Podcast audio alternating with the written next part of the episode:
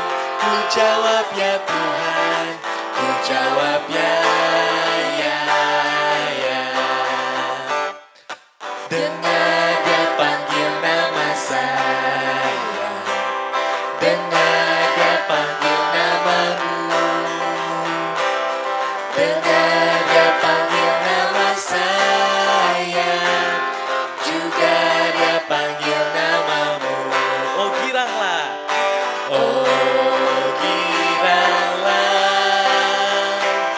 Oh giranglah Yesus amat cinta pada saya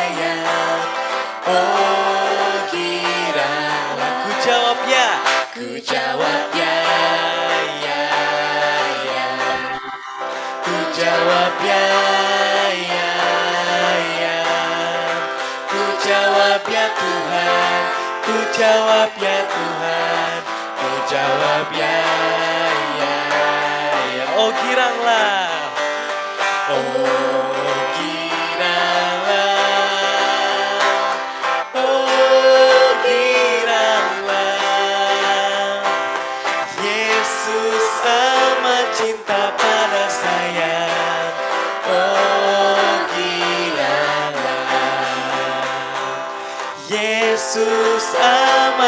cinta pada saya. Oh giranglah Yesus. Yesus amat cinta pada saya. Oh giranglah Kasih tepuk buat Tuhan kita Yeay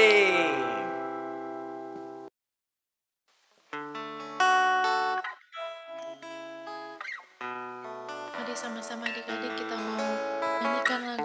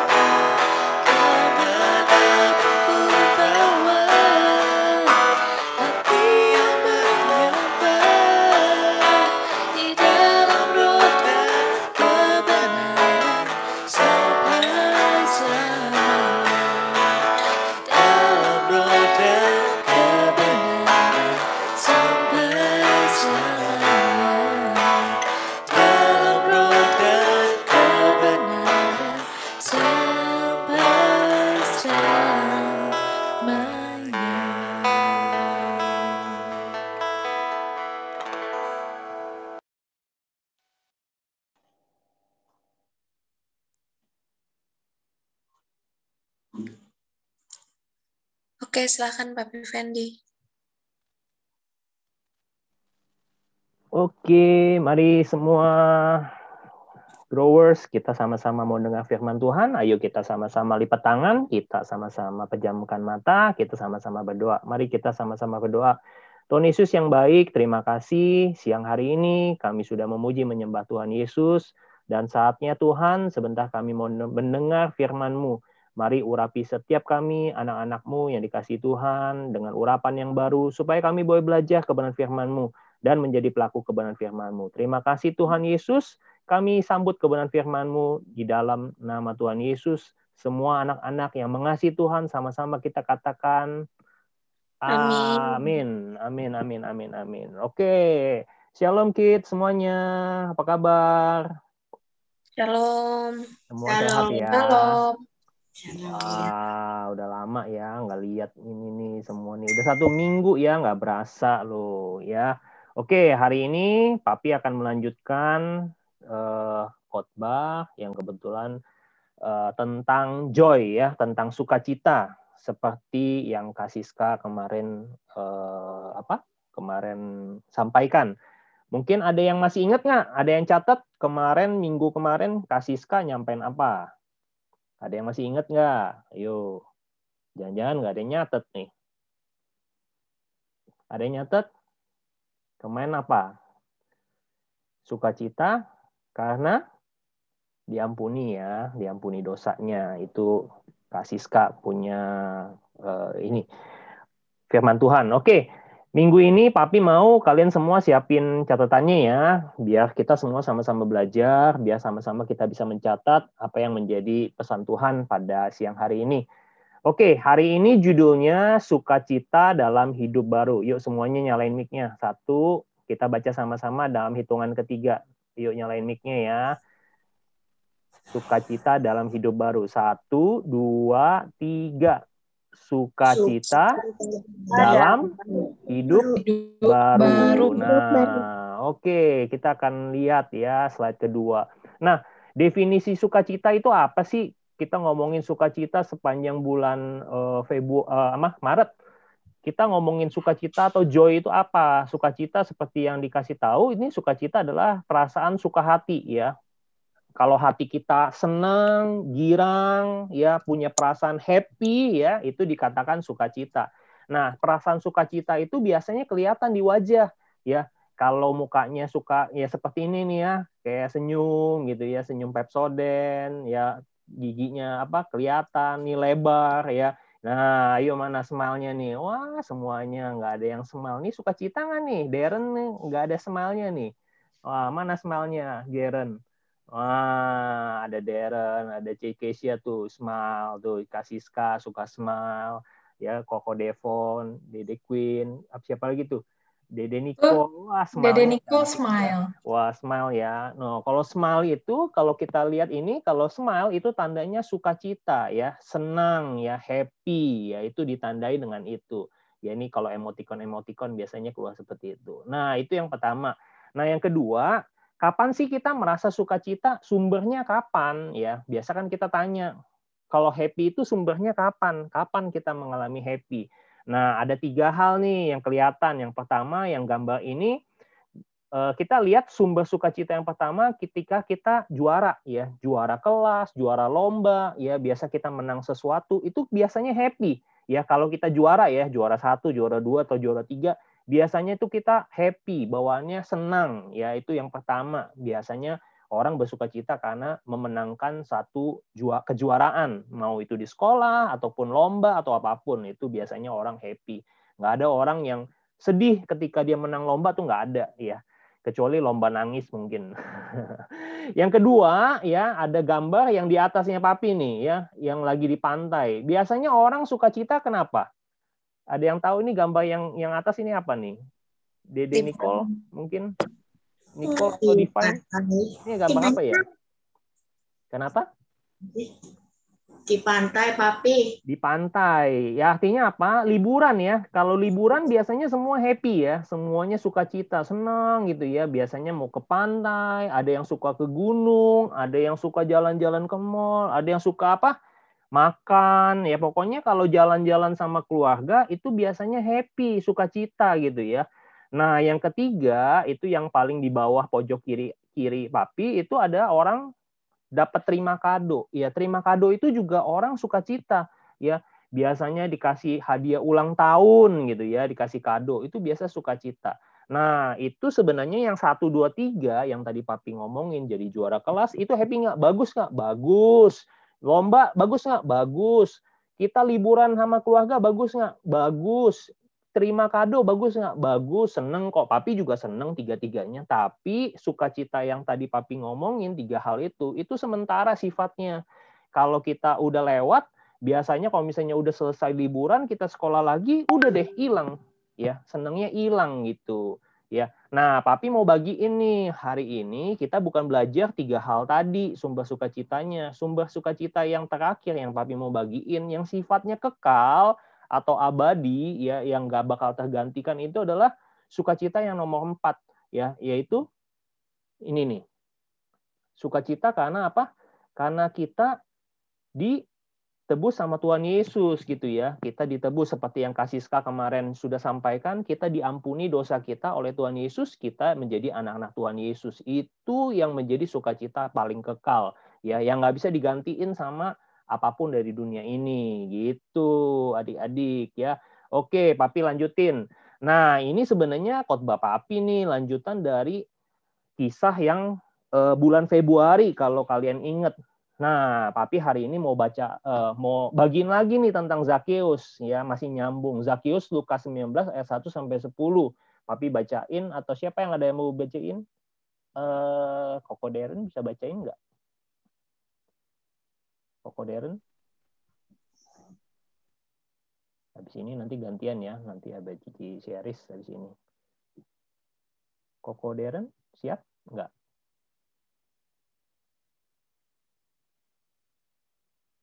Belum siap ya? Oke. Modern kameranya kebalik tuh. Oh. Nah. Deren bisa baca yang dari di situ sampai yang ini yang kaya. Dari bawahnya Zakius. Suruh baca itu. Unmute dulu. Nah, Wow, dari unmute. Sip.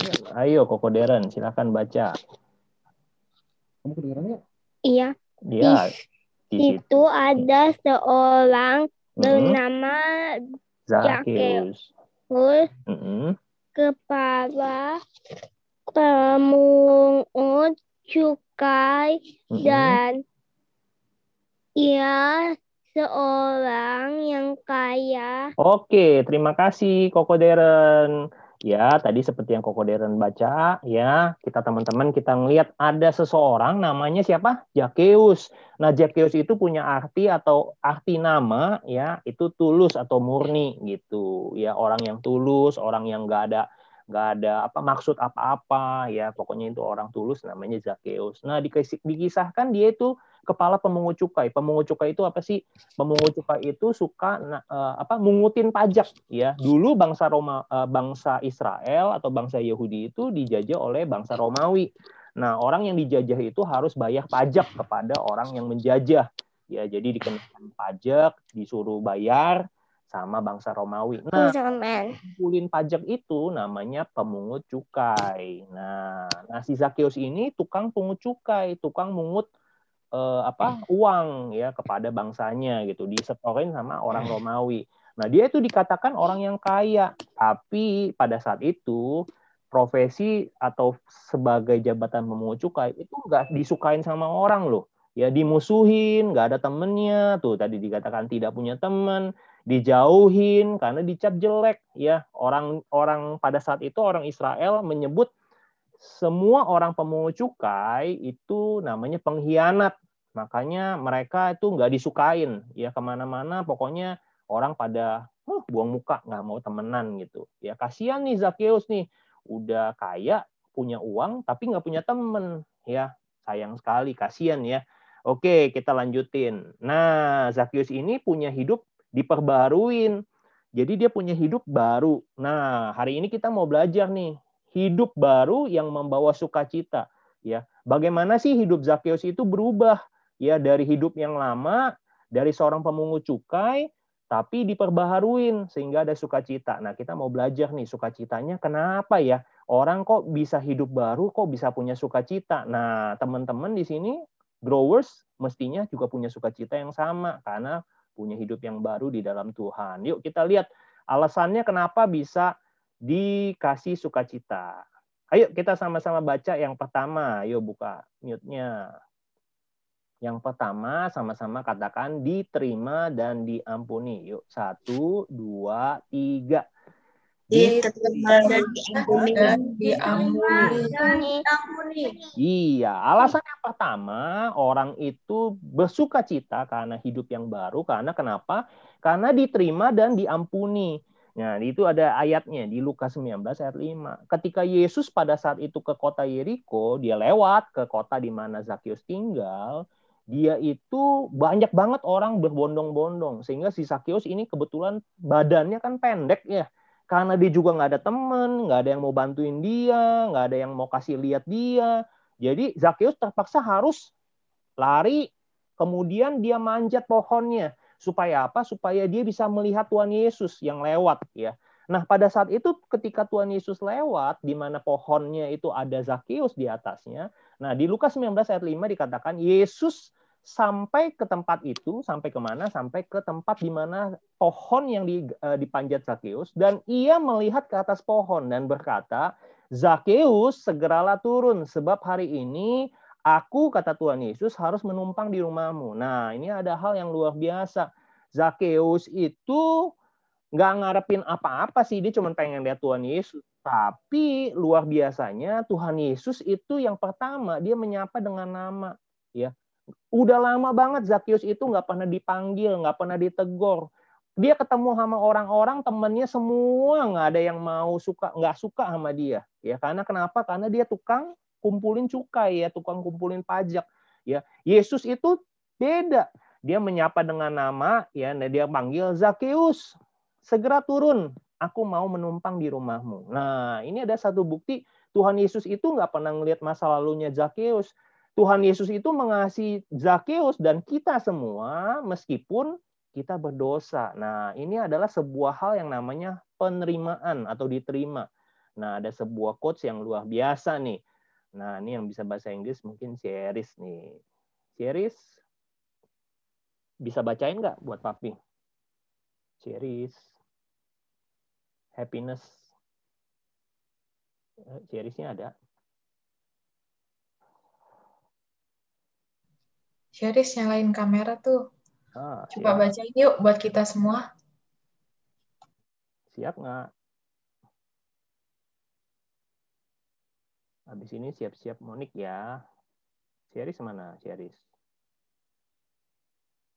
Wah, nggak ada.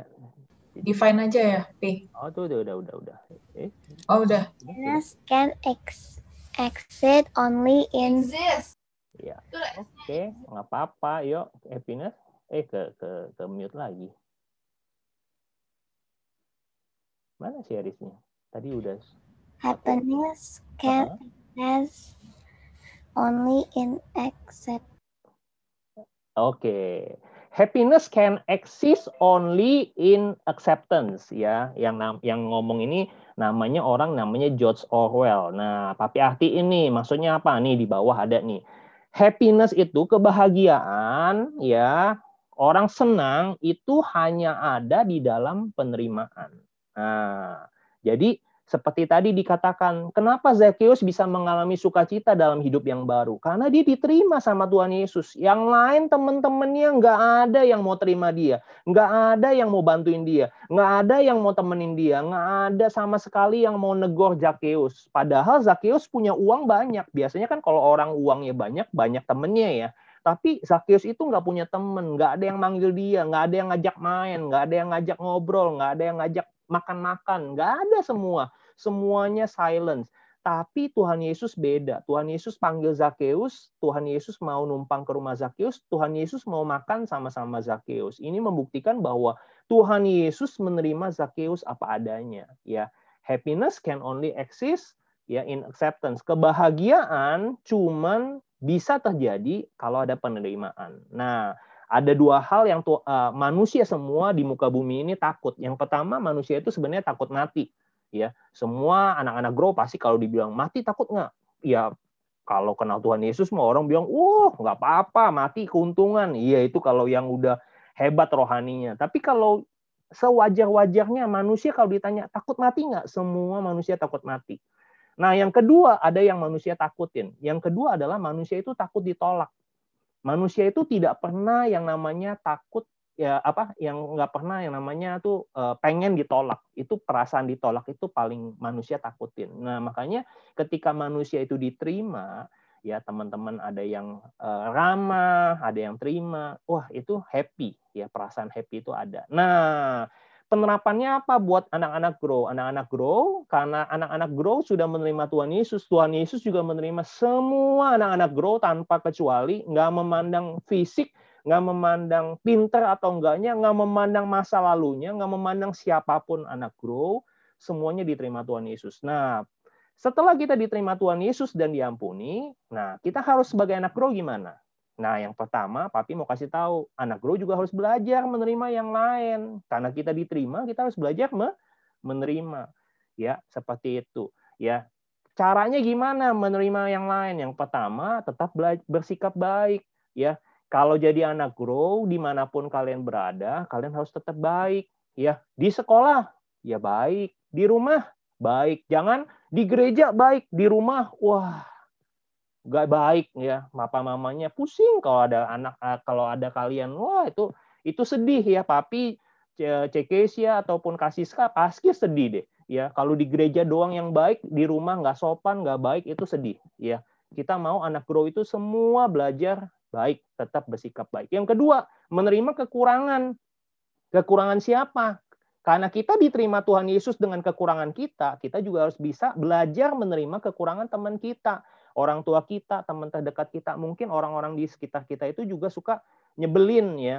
Kadang-kadang kayak eh, nggak tahu ya kayak Devon kan ada ade gitu ya kayak siapa Divine sama Nicole. Kadang-kadang kita suka ngerasa ade kita cerewet ya atau adik kita ngeganggu atau apa pun atau koko kita suka jahil gitu ya. Mungkin yang punya koko atau kakak suka jahil.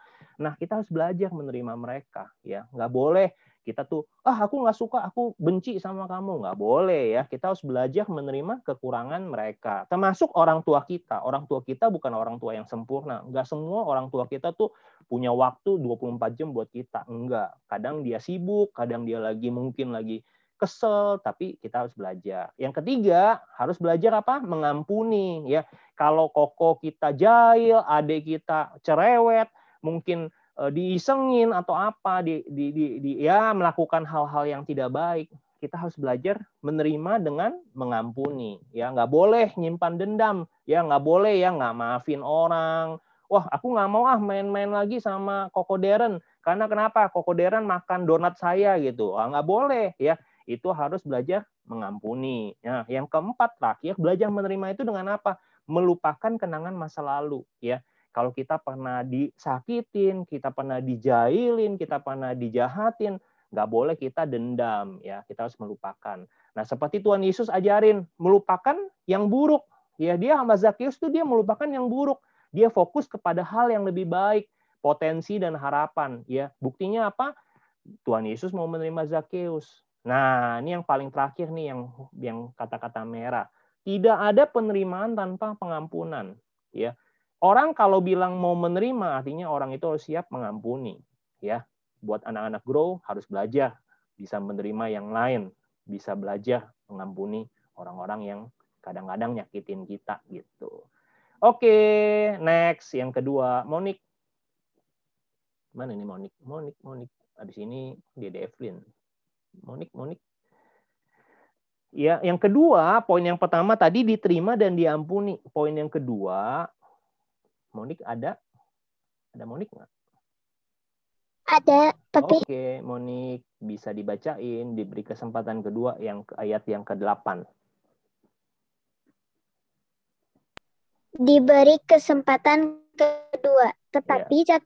Berdiri dan berkata kepada Tuhan, Tuhan setengah dari milikku akan kuberikan kepada orang miskin dan sekiranya ada yang kuperas dari seseorang akan kukembalikan empat kali lipat, kata Yesus kepadanya. Hari ini telah terjadi kesem- keselamatan kepada rumah ini, karena orang ini pun anak Abraham. Oke, ayat 10. Sebab anak manusia datang untuk mencari dan menyelamatkan yang hilang.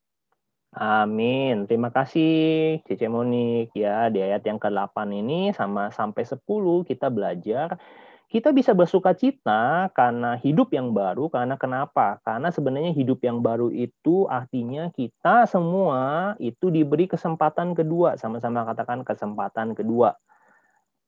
Nah, maksudnya kesempatan kedua itu apa sih? Kesempatan kedua itu artinya kita diberikan kesempatan untuk berubah. Ketika kesempatan pertama datang, kita mungkin eh, gagal, kita mungkin jahat, kita mungkin jelek, kita mungkin suka nyontek, kita suka eh, nyusahin mama papa, kita suka ngelawan, kita suka bikin pusing, ya kita suka bikin mereka tuh khawatir, ya suka main game, nggak mau belajar, disuruh-suruh. Nah, kita itu sebagai anak Tuhan sebenarnya kalau punya hidup yang baru artinya Tuhan memberikan kita semua kesempatan kedua Nah, kesempatan kedua itu apa? Kesempatan untuk berubah. Nah, lihat Zakheus. Zakheus itu hidupnya baru. Nah, terbukti dari ayat yang ke-8. Ketika Zakheus ketemu sama Tuhan Yesus, Zakheus berdiri. Ketika yang lain semuanya pada protes. Kenapa Tuhan Yesus ini mau terima uh? Kenapa Tuhan Yesus mau makan sama Zakheus? Kenapa Tuhan Yesus mau ke rumah Zakheus? Semua orang nggak terima. Semua murid-muridnya juga mungkin bertanya-tanya. Kenapa Tuhan Yesus mau ya? Nah, Zakheus ini punya kesempatan kedua, teman-teman. Dia bersuka cita bisa menjamu Tuhan Yesus karena dia diterima sama Tuhan Yesus dan diampuni Tuhan Yesus. Bukan itu aja, dia bersuka cita juga karena diberi kesempatan kedua sama Tuhan Yesus, kesempatan untuk berubah. Ya, lihat tuh di ayat 8. Dia berdiri dan dia ngomong sama Tuhan Yesus, "Tuhan, setengah dari kekayaanku akan kuberikan sama orang miskin." Ya. Papi mau kasih tahu ya, orang yang semakin kaya kalau pikirannya dunia itu nggak mau, makin pelit makin kaya makin pelit. Ya nah papi harap semua anak-anak IHK grow semua nanti satu saat jadi kaya papi doain semuanya jadi kaya nggak boleh pelit ya nggak boleh pelit nggak boleh lupa sama Tuhan ya seperti Jakeus. Jakeus ketika temu sama Tuhan Yesus, setengah dari kekayaanku akan saya kasih sama orang miskin. Luar biasa ini. ya. Zakeus itu jadi murah hati ketika temu Tuhan Yesus. Dan kedua dikasih lihat, sekiranya ada sesuatu yang kuperas dari seseorang, akan kukembalikan empat kali lipat. Hukum orang Israel ketika kita mencuri seseorang, mencuri sesuatu dari orang lain, kita harus mengganti itu seperlima ya atau 20 persen. Jadi kalau kita mencuri uh, papi misalnya mencuri dari kasiska 100 rupiah gitu ya. 100 rupiah berarti papi harus mengganti seperlimanya. Berarti 20 rupiah itu papi harus gantiin. 100 sama 20 rupiah. Tapi ini Zakius beda. Ketika dia mencuri dari seseorang, dia gantiin empat kali lipat. Artinya kalau si Zakius itu nyuri uangnya Kasiska 100 rupiah, diganti nama Kasiska itu jadi 400 rupiah. Harusnya cuma ganti 120 tapi dia ganti 400, empat kali lipat luar biasa ya. Ini perubahan yang luar biasa. Zakius itu dari yang kaya, yang cuman orientasinya buat dia sendiri yang kaya, tapi dia berubah. Dia kasih dikasih kesempatan kedua, dia berubah, dia mau kasih kekayaannya buat yang miskin. Yang dia curi dari orang lain dikembalikan semuanya empat kali lipat. Makanya Tuhan Yesus ngomong, telah terjadi keselamatan karena Zakius ini semua juga anak Abraham ya luar biasa Makanya ada satu quotes juga yang bagus. Nah, ini Cece Kesia aja nih. Bisa baca nggak Cece Kesia? Dikecilin papinya. Aku baca ya. Okay. A second change doesn't always mean a happy ending. It's a chance to end things right. Nah, Kesempatan kedua bukan Hmm. selalu berarti akhir yang bahagia, akan tetapi sebuah kesempatan untuk membuat sebuah akhir yang benar. Nah, terima kasih Cece Kesia. Nah, second chance itu bukan berarti pasti happy ending ya. Orang bilang, "Wah, happy ending nih." Belum tentu ya. Second chance itu belum tentu happy ending. Contohnya siapa? Contohnya ada satu orang murid Tuhan Yesus namanya Petrus. Petrus itu ngikut Tuhan Yesus itu paling orangnya tuh paling banyak ngomong gitu ya. Wah, kalau yang lain ninggalin Tuhan Yesus, saya enggak. Pokoknya Tuhan Yesus mau ke uh, mau uh, sampai mati pun saya ikut dibelain. Petrus ngomongnya begitu. Tapi ketika Tuhan Yesus disalib, mau disalib, itu Petrus menyangkal Tuhan Yesus itu tiga kali. Artinya apa? Petrus itu berkhianat sama Tuhan Yesus. Janjinya tidak ditepati. Ya, sampai satu ketika Tuhan Yesus berjumpa kembali sama Petrus. Dia tanya, Petrus, kamu tuh sayang nggak sama aku? Sayang Tuhan Yesus. Tuhan Yesus sampai tanya tiga kali, kamu bener sayang nggak sama aku? Sayang Tuhan Yesus. Bener nggak? Sampai ketiga kali tuh Petrus tuh sampai ingat, oh iya, aku pernah tiga kali nyangkal atau bohong ya bahwa aku tuh mau ikut aku sayang Tuhan Yesus malah aku berkhianat. Nah, Petrus itu bertobat. Dia dikasih kesempatan kedua sama Tuhan Yesus hidup Petrus pada akhirnya bukan happy ending. Dia disalib juga, sama seperti Tuhan Yesus, mati sebagai martir. Tapi ya, akhir cerita dari Petrus membuat sebuah hal yang berubah.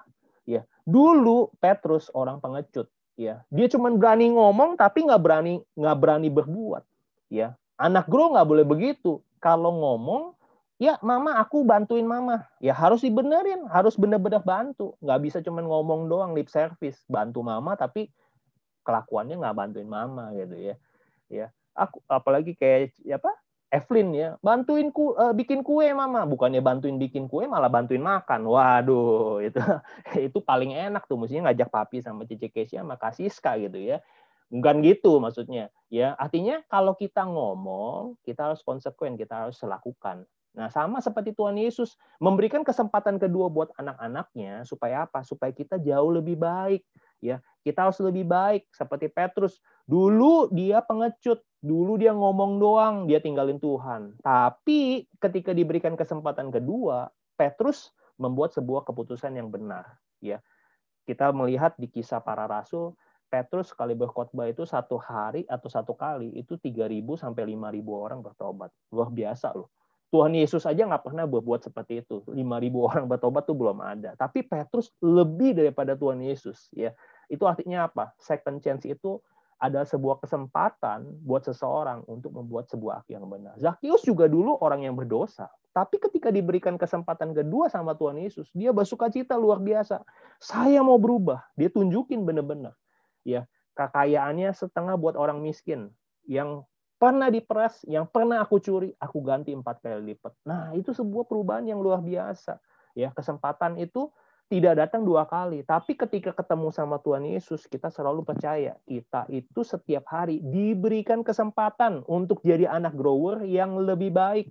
Ya, kalau dulu saya tukang nyontek, nah supaya nggak nyontek gimana? Belajar, ya jangan males, jangan maunya ah nanti ada mami, ah nanti ada Google, ah nanti juga gurunya nggak ngeliatin online. Nah itu tuh yang istilahnya anak-anak yang tidak menghargai kesempatan kedua yang diberikan Tuhan Yesus. Anak-anak yang menyia-nyiakan apa? Hidup yang baru yang Tuhan Yesus kasih. Ya, semestinya kita jadi anak Tuhan Yesus harus lebih baik ya. Amin ya semua ya. Yang terakhir, ayo kita lihat. Nah, papi cuma bikin kesimpulan aja. Yuk buka aja semua. Bersuka cita dalam hidup yang baru Kenapa kita perlu bisa bersuka cita dalam hidup yang baru? Yuk kita sama-sama baca dalam hitungan ketiga pelan-pelan aja. Satu, dua, tiga. Yang pertama, satu, diterima, Terima dan diampuni oleh dan Tuhan diampuni Yesus. oleh oleh Tuhan Yesus.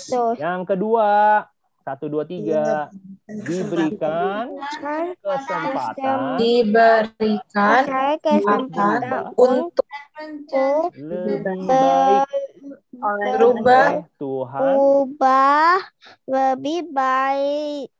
second chance oleh Tuhan Yesus. Oke. Tuhan Yesus. Terima kasih semua anak grow. Jangan lupa sekali lagi papi ingetin, ayo kita sebagai anak-anak grow yang sudah percaya Tuhan Yesus, artinya anak-anak grow itu sudah dalam hidup yang baru di dalam Tuhan. Nah, teman-teman harus bersuka cita hari-hari ini. Karena kenapa? Yang pertama, ingat kita itu diterima sama diampuni oleh Tuhan Yesus loh. Tuhan Yesus nerima kalian apa adanya, ya bukan ngelihat fisiknya, bukan ngelihat mesti pinter baru diberkati Tuhan Yesus enggak. Tuhan Yesus terima dan cinta kalian apa adanya. Yang kedua, kalian itu selalu setiap hari diberikan kesempatan oleh Tuhan Yesus untuk berubah lebih baik. Ayo kita jadi anak-anak grow yang lebih baik dari minggu ke minggu, dari hari ke hari karena kita punya Tuhan Yesus. Ayo kita sama-sama berdoa kita akhiri pembacaan firman Tuhan. Yuk sama-sama berdoa. Tuhan Yesus, terima kasih. Hari ini kami sudah belajar kebenaran firman-Mu. Biar kebenaran firman-Mu boleh menjadi rema di dalam kehidupan setiap anak-anak grow. Mereka boleh tetap bersuka cita karena mereka percaya mereka sudah diterima dan diampuni dosanya oleh Tuhan Yesus. Dan yang kedua, mereka diberikan kesempatan setiap harinya. Kesempatan untuk berubah lebih baik dan memuliakan Tuhan lewat kehidupan mereka. Terima kasih Tuhan Yesus, meteraikan kebenaran firman-Mu, biarlah setiap anak-anak grower yang mendengar firman Tuhan ini boleh bertumbuh, boleh ber, boleh boleh diberikan kesehatan, dilindungi, dijauhi dari penyakit Covid dan kami percaya diberikan masa depan yang terbaik, diberkati di dalam studi mereka, menjadi bintang di kelas, menjadi juara kelas di dalam nama Tuhan Yesus. Berkati juga Kasiska dan Kak Kesia yang sudah menjadi berkat buat setiap kami setiap hari Minggu. Dalam nama Tuhan Yesus, semua anak grow yang diberkati sama-sama kita berkata Amin. Amin. Tuhan Yesus memberkati. Aku balikin ke Cekesia. Oke, teman-teman tadi udah dengar ya khotbahnya sama Papi Fendi. Yuk, eh, kita mau nyalain kameranya dulu dong. Nih siapa nih yang belum nyalain kamera nih? Nael belum, Natasha, Monik, Tika. Gimana khotbahnya teman-teman? Luar biasa. Siapa yang hari ini sukacita mau angkat tangannya dong? Aku. Mana mana muka sukacita gimana dong? Muka sukacita. Muka sukacita. Nah, oke sekarang aku serahin ke Kak Siska ya. Teman-teman, shalom. Balik lagi ya. Salam Kak Siska. Eh, di sini Kak Siska nggak mau khotbah untuk yang kedua kali ya teman-teman, tapi Kak Siska mau ada sesuatu hal yang harus disampaikan. Nah, jadi eh, siang ini Kak Siska mau bilang kalau eh, untuk minggu depan dan minggu depan dan untuk seterusnya Kak Siska udah nggak melayani di grow lagi, sedih. Ya, jadi Kak Siska. eh, Kak Siska akan menikah dan nanti bakalan nggak di Jakarta lagi. Jadi nggak bisa lagi pelayanan di IH Agro, tapi Kak Siska pelayanan di tempat lain. Nah, eh, teman-teman, Kak Siska cuma mau pesan bahwa eh, satu hal ya, takut akan Tuhan. Jadi, eh, itu pesan Kak Siska, takut akan Tuhan. Kalau misalnya teman-teman punya rasa takut akan Tuhan, pasti semua hal yang baik akan mengikuti teman-teman. Ya, kalau sudah takut akan Tuhan, pasti sudah pasti akan rajin ibadah, taat sama orang tua, terus juga rajin berdoa, rajin baca Alkitab, dan pokoknya hidupnya jadi berkat. Nah, jadi pesan Kak Siska cuma satu, yaitu takut akan Tuhan. Kalau sudah takut akan Tuhan, pasti uh, semua hal yang baik bakalan teman-teman lakuin untuk Tuhan. Nah, uh, itu aja sih pesan dari Kak Siska. Dan Kak Siska mau minta maaf kalau selama ini mungkin Kak Siska ada salah, ada kata-kata yang menyakiti hati teman-teman. Uh, pokoknya Kak Siska minta maaf. Dan terima kasih karena... Iya, makasih Queen. Iya, terima kasih karena sudah jadi anak-anak IHK Grow yang baik, yang dengar-dengaran, yang rajin sekolah minggu. Terima kasih banyak. Uh, itu aja, Cekesya. Yeay, teman-teman, kita buka mic-nya dong. Kita bilang thank you Kak Siska. Thank you, Kak Siska. Thank you, Kak Siska. Thank you, Kak Siska. Nah, yuk kita mau lihat dulu nih. Ada video dikit ya dari IHK Grow. Wow. Waduh. Oke. Udah kelihatan? Terima kasih Kak. Terima kasih ya. Untuk ajarin aku ya. Tuhan Yesus berkati.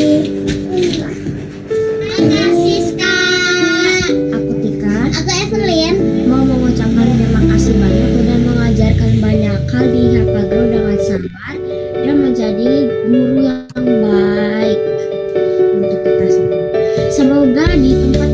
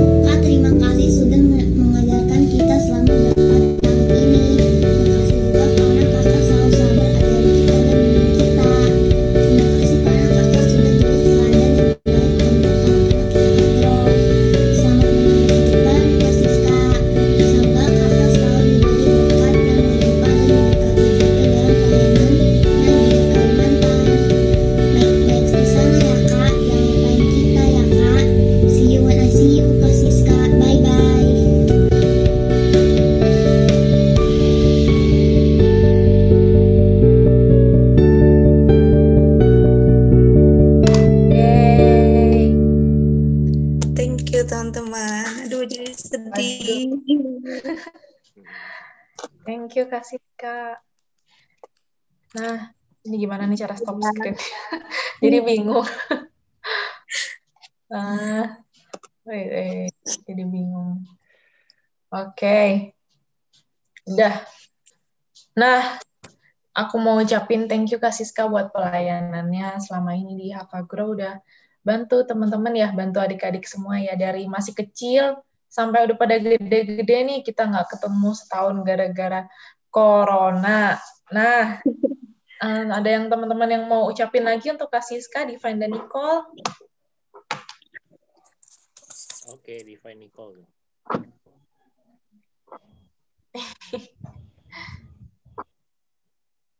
Oke, kalau nggak ada, yuk kita nyalain kameranya yuk. Kita mau foto nih bareng Kak Siska nih.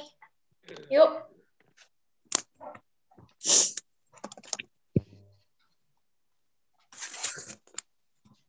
Yang belum nyalain kameranya yuk, kita nyalain bareng.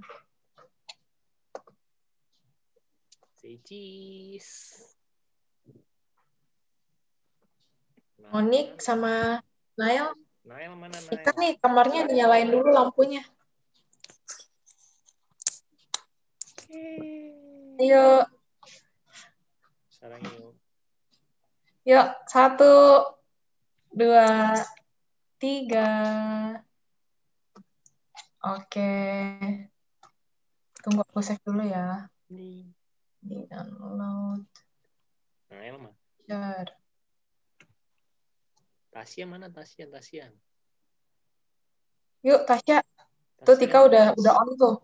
Lagi mati lampu di rumahnya Tika. Yuk. Sekali lagi aku foto lewat HP aja nih ya.